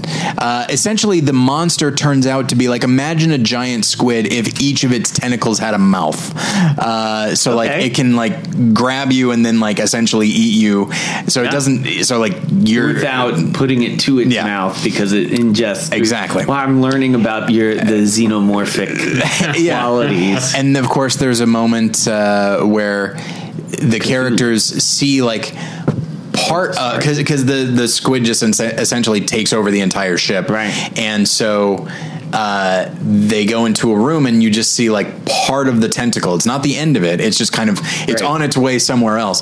And so and they see something moving and they cut it open so like a partially digested guy falls out and Oh, yeah. it's really uh, horrifying. But cool. but I loved it at the time, and uh, and yeah, I that and Feed it from That the is a- buffet. What I would just I was just thinking of line like how do you you know stop the monster? Feed it cream puffs. Maybe are cream puffs oh. bad? No, it's just you know like like what do you have on a ship? Well, you got lots of food. That's that is I'm true. trying to think of I don't like, know. what like, I would. is it only eating do. people? Yeah, well, Because it's it, that, that's all it knows. it- you know, it is. Well, that's why I'm just I just want to test.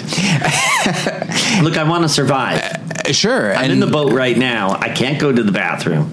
man, all I want to do is watch Deep Rising again. I don't think it's. I, if I had to guess, I'd say I would not enjoy it as much now, but I certainly enjoyed not. it at the time. Yeah, it was And- surprising. and I think that a lot of its campaign, not not necessarily the trailer, but I think like the the the uh, like the posters and stuff Uh-huh. really tried to play up. Not that it's like Titanic, but it's sort of playing Right. up the. Oh, that's- sure, yeah. oh yeah, that's a different kind of Counter- cruise rogue- disaster. The other boat movie. So let's jump to 2002, the a banner year for unimaginatively named cruise ship movies. Yes. yeah, Because you mentioned boat, boat trip, there's also Ghost ship. yeah, Shit. Go, Oh, ghost ship. But neither of which I saw. Ghost boat ship trip, and boat trip.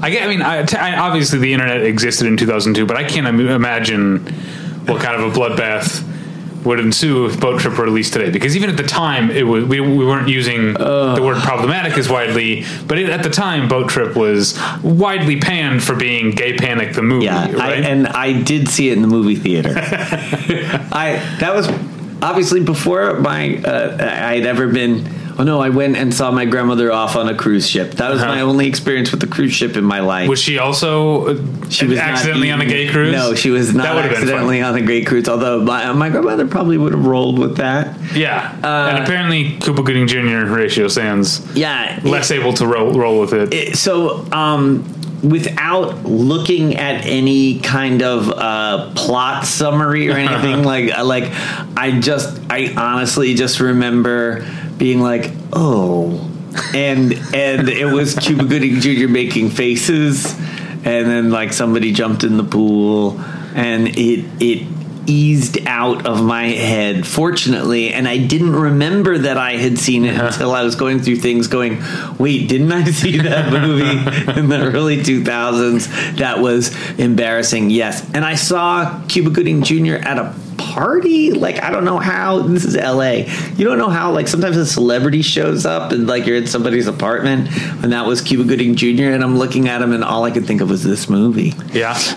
i didn't say anything That uh, Yeah, probably for the best. My Yeah, very no. early, like within a few weeks, maybe a couple months of moving to Los Angeles, I was at a house party, and Erika Christensen was there. That's right. That was one of my first big. That was my first celebrity sightings uh, in, in in Los Angeles. wow Oh, I've had, uh, by the way, a little preview for September. I've got some good ones. Oh, for the Patreon. Yeah. sign up for the Patreon if you want to hear us try to guess each other's. Uh, we've played 20 questions on celebrity sightings. It's a lot oh of fun. Oh, that's good that's Um, good It's usually more than 20, but yeah. Um, I I'm so bad at celebrity sightings because a I like I have a hard time placing people out of context, like like how I remember them. Like if they're Yeah. not on a screen, if I see them, I think like. Oh, do I know that person? I forgot Yeah. their name and I forgot how I met them, so I'm going to avert my gaze. Uh, or it's like I, I, I remember them from a party, like like I just can't remember. Yeah. Uh, and then people go, "You just accidentally bumped into," because in my awkwardness, I would probably trip on them or Yeah. something, and then fill in the blank. The probably the most embarrassing one where the celebrity laughed at me. Um, that happened kind of kind of kind of recently. Uh, so I'm at work and. Uh, I'm, I'm, I think we were taking some people around. It was like lunchtime, and we're on the fake New York street, right? And we're like, "Oh, here's fake New York Street. This is one of the old parts of the lot, it, except for it burning down once or twice. It's it looked like this, you know, for 70 years." And But you guys didn't lose any Nirvana masters, right? no, no, not that. No, nobody keeps those in in in in. Uh, and then, like literally around the corner, I go. The George Clooney Batmobile, and like for some reason, the George Clooney, which you don't see people like of all the Batmobile. Yeah. First of all, you don't see Batmobiles driving around Yeah. the, the lot very often, unless it's like for some reason. And it was just the one Batmobile, and of all Batmobiles, George Clooney's Batmobile. Um, and I pull out my phone because I'm like, "Ooh, it's a wild sighting of the George Clooney Batmobile." And um, You know you weren't actually in New York. It's not that No, wild. no, right. Like No, the I Warner know. Brothers lot is Yeah. not that wild a if, sighting. for if you are going to see it, Yeah, I it is the guess. most likely place yeah, to you see know, it. you're right, but in the moment, you thought you were in New York, Right. I'm like, you know, you just even on. I, I I had never seen it before or since driving. Yeah, Uh, sure. I've seen it like in a display of Batmobiles, but I just I just was excited. It was lunchtime, and the George Clooney Batmobile comes towards me, and so I pull out my camera and I'm taking a picture. And uh, then the guy who's driving it points and laughs at me, and he keeps going. And now, as I'm, of course, telling the story, I'm totally forgetting who it is that you're going to make fun Was of. Is it George George Clooney? Clooney? No, just like the most famous basketball player of all time uh, I don't right know. now. Dikembe Mutombo. What? No, the guy who's doing the new um, uh, Space Jam movie. LeBron James. Yes, LeBron. Ah. LeBron was there and laughed at me because I shouted as he went by, one of the most famous people in the world, look, it's the George Clooney Batmobile. and everybody's like, dude, that's LeBron. I absolutely would have done the same thing. I probably wouldn't have verbalized it, but I don't think I would have recognized I- But you would have done the same thing. You mean if you had the cloud that LeBron James had, you would drive the George Clooney Exa- Batmobile well, around? that's true. You Yeah. know, he went up in my estimation of all the Batmobiles he picked. He picked that. Yeah. But you're, or maybe that's just the one he was driving that hour. I He guess. might have been Exactly. the entire day going through I the have no idea, but but I know that you're not supposed to take pictures of celebrities on on the lot. Like that's like a huge no no. And and I got really worried that I had accidentally take taken a picture of LeBron, whose name I just forgot in the heat of that story. Um, and I look back and I'm like, oh, phew, okay, I didn't get him at all because I was legitimately taking a picture of the Batmobile. Uh, and then I'm like, ah, good, I can keep this one. Uh, and then, uh, yeah, so that was uh, that's the kind of person I am. I can identify the freaking movie that the Yeah. weird Batmobile Yeah. that nobody can recognize, but LeBron no didn't. And how does this him. get us back to boat trip? Or are we done with boat trip? Oh, we're done with boat trip, but we're going, and then we could go now. Ghost Ship uh, by MTV Films at Mm-hmm. the time. Wow. Uh, it What else did Joe's apartment? Yeah, Joe's else did Apartment, which is uh, a Warner Archive uh, release. Ah. Uh, best Busby Berkeley insect sequence of all time. Okay. because Did you see Naked Lunch? Did, did does it really do a Busby Berkeley number? no. Yeah, I'm just saying. There's I only know of that one, and it is the best. Sorry, I'm trying to think of other MTV films. I mean, But Beavis was- and Butthead Do America, obviously. Okay. Um, Was Dick an MTV film? I don't think so. I don't know. Okay. I, I, I, I but but I know but Ghost Ship. Uh, I'd like to say because I did see it. I saw like a, uh, a friend of mine was w- working on like the marketing campaign or something with Yeah. MTV. Like he he uh, and they had a huge event at the Orpheum uh, downtown, and he was like, "Do you want to come?" And I'm like, "Uh, Uh, "Okay." And then I just watched it. and I was like, hmm. I mean, the movie is memorable for its first sequence. Like that's There's a- it has been referenced in other wonderful stuff. Yeah. sequences, but the people are all dead on it, so it's not really a cruise ship movie. Election is an MTV film. Oh, oh wow, That's a good one. That's a yeah, that's a great one. And of course, Dead Man on Campus. Of course. But I, I want to get to actually. Yeah, Ghost Ship. Sorry, real quick. I've never seen it. I've only seen the opening scene on YouTube Right. multiple times because that's Yeah, no, that's what everybody loves. yeah, the high tension wire cuts Yeah. to the tire. And, and that is so memorable. And when I saw it in the theater, I was like, this is going to be a great movie. yeah, Yeah. and then they made Final Destination. Ah, Uh, I mean, yeah, not that's them, true. But but it's like like they took that, Yeah. and that became kind of the Rube Goldberg gag in Final Destination. Well, and that sequence is parodied so beautifully on um, South Park many years later, where uh, Butters uh, is in a dance competition. and He's actually quite good. He's a, he's a little tap dancer with his like sparkly vest, and then he accidentally like kicks one of his shoes off, and it like hits the sca- the lighting scaffolding, which like lets loose a wire and just cuts half of the audience. It Yeah. cuts the audience completely in half, and uh, I don't think I Butters is that terrified. episode. And that's how everybody dies. Yeah. Um, Okay, so moving on from Okay, so this one is super obscure, and this one I dug up before I went on my cruise because I was I was really looking for uh, something that more captured the modern cruise experience, and and and I had to write the name of the title down because I can never remember it. It's called Wah Do Dem. Uh, and it's a 2009 indie It's film. Indian. Yeah. yeah. I haven't seen it, but I'm aware of it. There were sequels, weren't there? I don't think, no? I don't think Okay. so. Um, and it loosely was based. It's kind of it's it's one of those like indie movie stories that I actually didn't know about it until after after I saw it. But the uh, but but to, it's it's good to tell it with that. But the uh, one of the filmmakers won.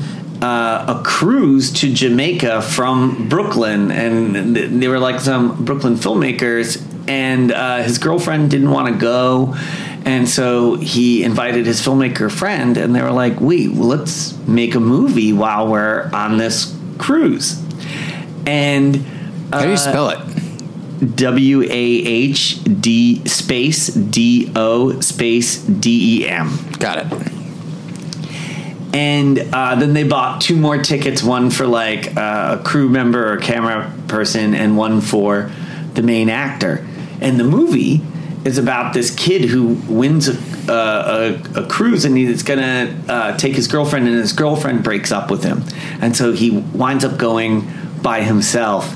And uh, he just does not fit into this cruise and he has like that lonely feeling sort of that I was describing although his character was much younger than myself but he really captures the sort of alienation of the hmm. cruise experience and then the character. What character year is it from? 2009 Okay. it's like hard to find because it's a strange name. Yeah. And and the way I always find it is I write cruise ship movie Brooklyn Jamaica Oh, Jamaica. Indie. Okay. Uh, and then it pops up. I see. Uh, and and I, I actually I think I found it. Uh, it it's it streams on uh, Amazon Prime. I think right now for for free. Um, uh, but they, they, it's it's like almost like a lost in translation of cruise movies, but but it's from a young person's perspective and how alienated it, alienating it is, and then he kind of picks up. Uh, uh, the the cruise uh, the photographer like one of the photographer uh, you know more of a girl like like kind of his age. And then he kind of starts partying with the crew and he's like drinking. And then when they get to jamaica they're like we're not you know they didn't have money they weren't going to do any of the excursions. No. and they and then these like um, and Jamaica in 2009 and as today they're actually like warnings like you know some of these cruise ports don't go too far No. uh, and this guy's like, "I'm going to take you to the best beach. It's going to be, you know, like like a, like almost for free, or it was like inexpensive."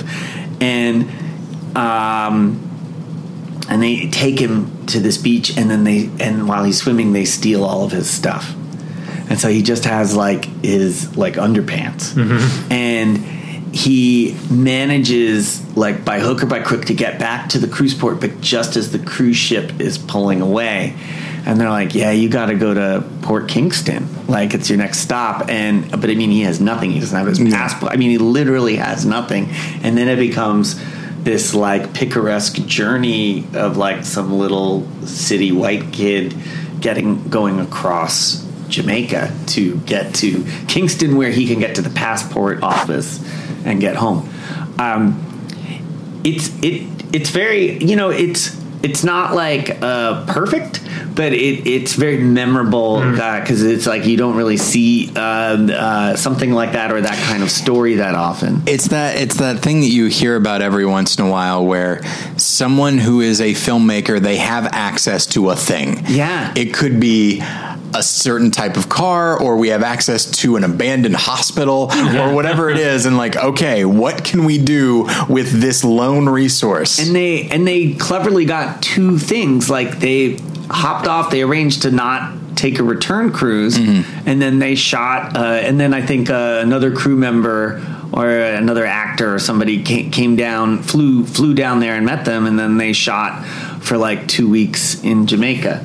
Uh, so it's, you know it's like kind of a two part almost a disaster story right and so but but half of it is this cruise and uh it's it is the closest uh cruise movie to uh, almost reality or at least how somebody who would not like or think they would like cruises would Yeah. see it it's like this alienation but uh, but I, but personally, I also embrace that alienation. You know, like like I, and uh, so my, my own relationship that. But this, but this kind of uh, is such a a, a turn um, and and a wonderful genre discovery. I feel. Uh, Tyler, you mentioning someone getting a just getting the shot when they can reminded me Yeah. of uh, Paolo Sorrentino's The Great Beauty, which does not take place on a cruise ship. But if you remember, six or seven years ago, there was that Italian cruise liner that capsized, Right. And it was Yeah. right outside Yeah, the yeah, island. And he went like and just shot. What's the, what's the Tony? I can't remember the.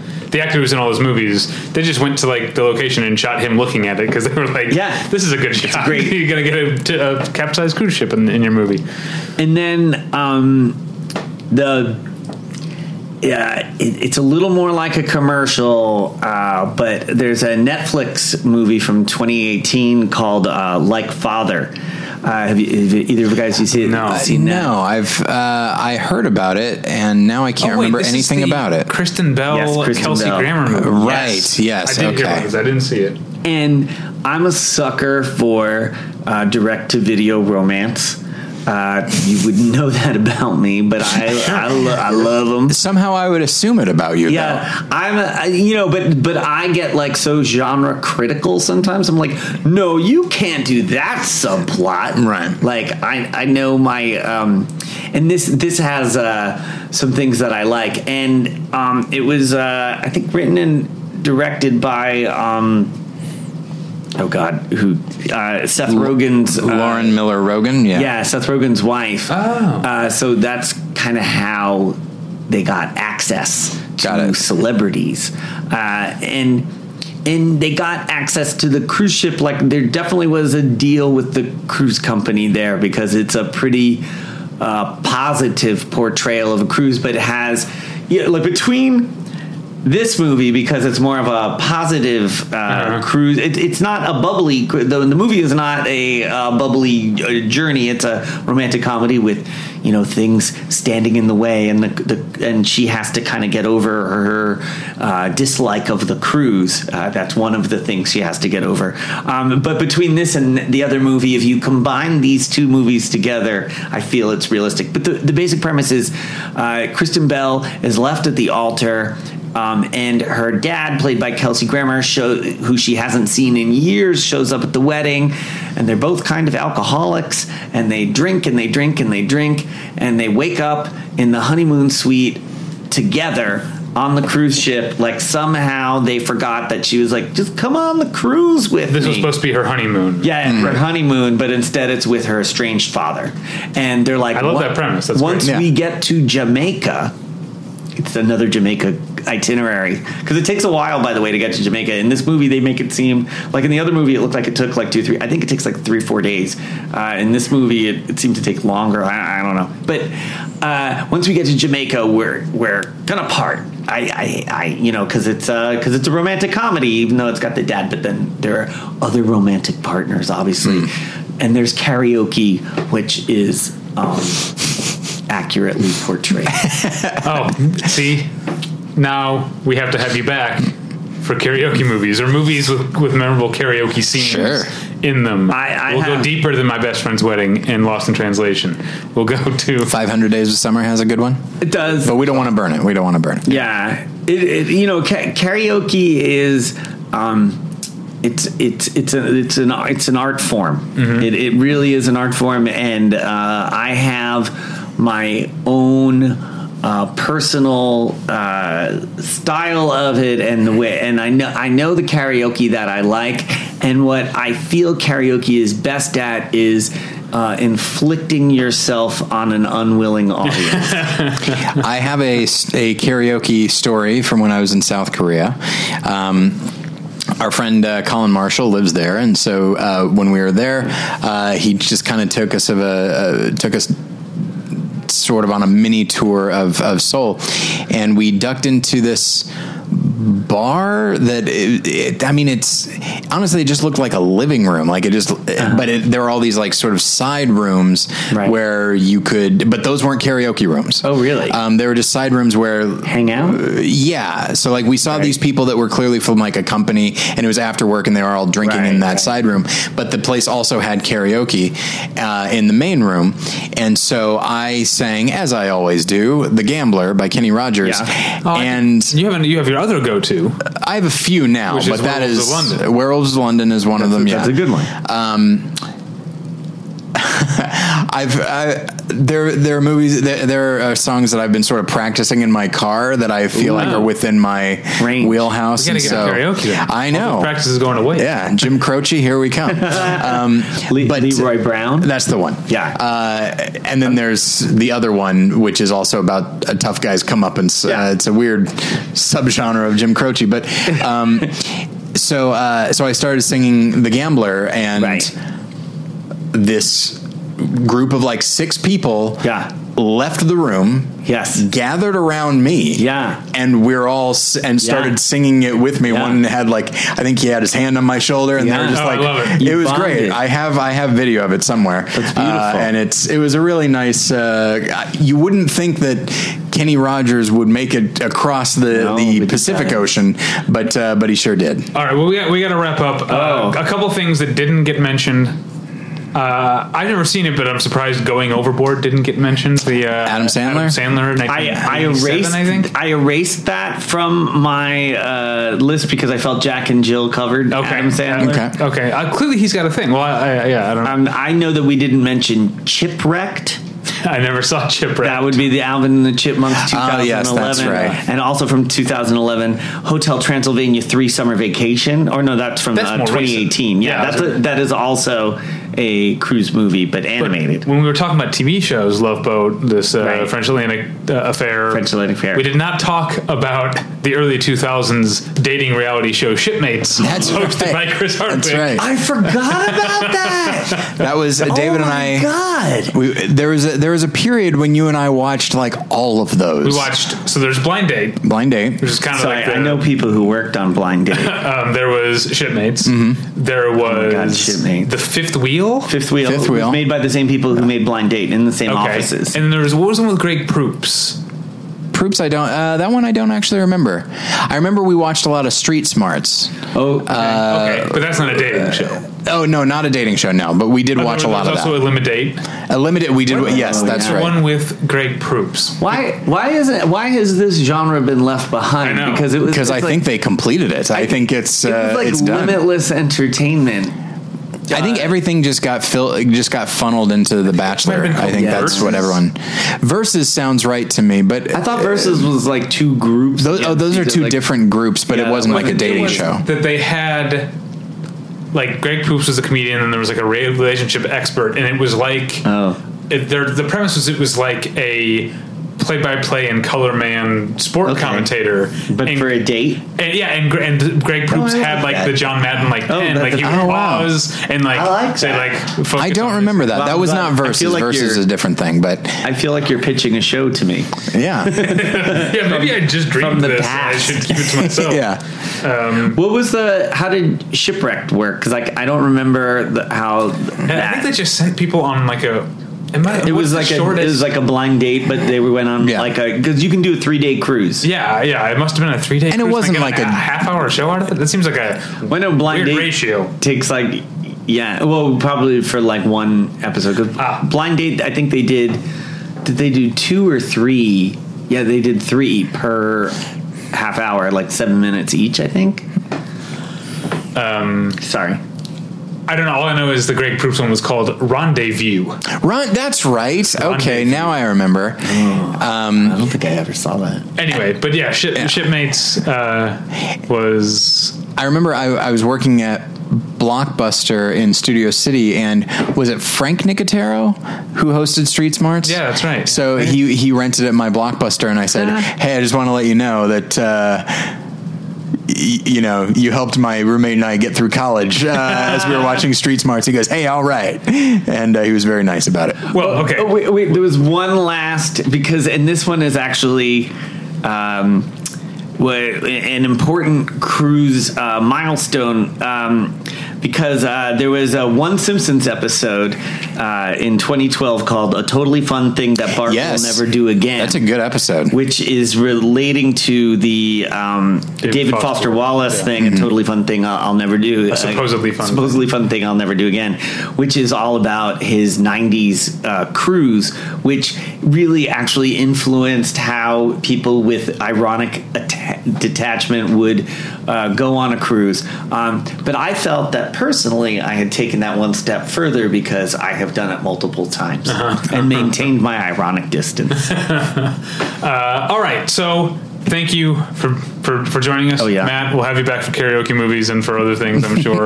um, uh, this really should be a series. Um, Yeah. And You can find- not unlike when Mike Schmidt was here and he and I talked about wrestling. We got to have, and you just kind of sat out the conversation. we got to have Matt back on. We're going to talk about '90s video games and computer games, oh. and oh, it'll be so much fun. You could do that without me. I mean, That's could- true, you yeah. Wait till I'm gone. I, I would like if you just I mean, said dead. that sounds boring. Why did you waste your life with that? Because that's like the voice that my dad would say. Sure. All right. So uh, you can find us at battleshippretension.com. You can email us at david at battleshippretension.com or tyler at battleshippretension.com.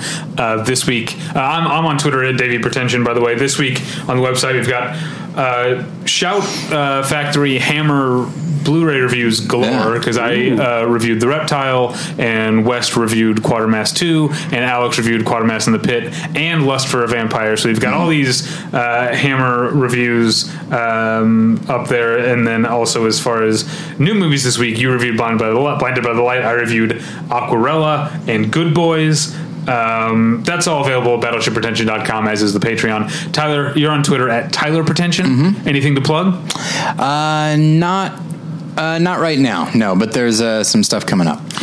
Matt, where can people find you on the internet? At MR Matt Patterson, Mr. Matt Patterson uh, on all the internets. You should change it to vacation. I agree. Vacation Matt would, yeah, oh, it's already taken. But that, that is easier to say than Mr. Matt Patterson using MR. yeah, yeah, I guess that's true. I one time- yeah, I always say because mine is Davey pretension, and I never say it's with an EY because you could also spell Davy just Right. D A V Y. I Oh, just yeah. I, I just assume people will figure it out. I, I used to publicize a website that um, had a tilde in it, like Uh-huh. the, the punctuation Yeah. mark, which was impossible to say like on audio. I'd be like, and tilde, ooh, and people would be like, "What's tilde?" I'm like, Ugh, I got to go buy a dot com. Uh, thank you for being here, Matt. Thank you. Thank you at home for listening. We'll get you next time. Bye. Bye.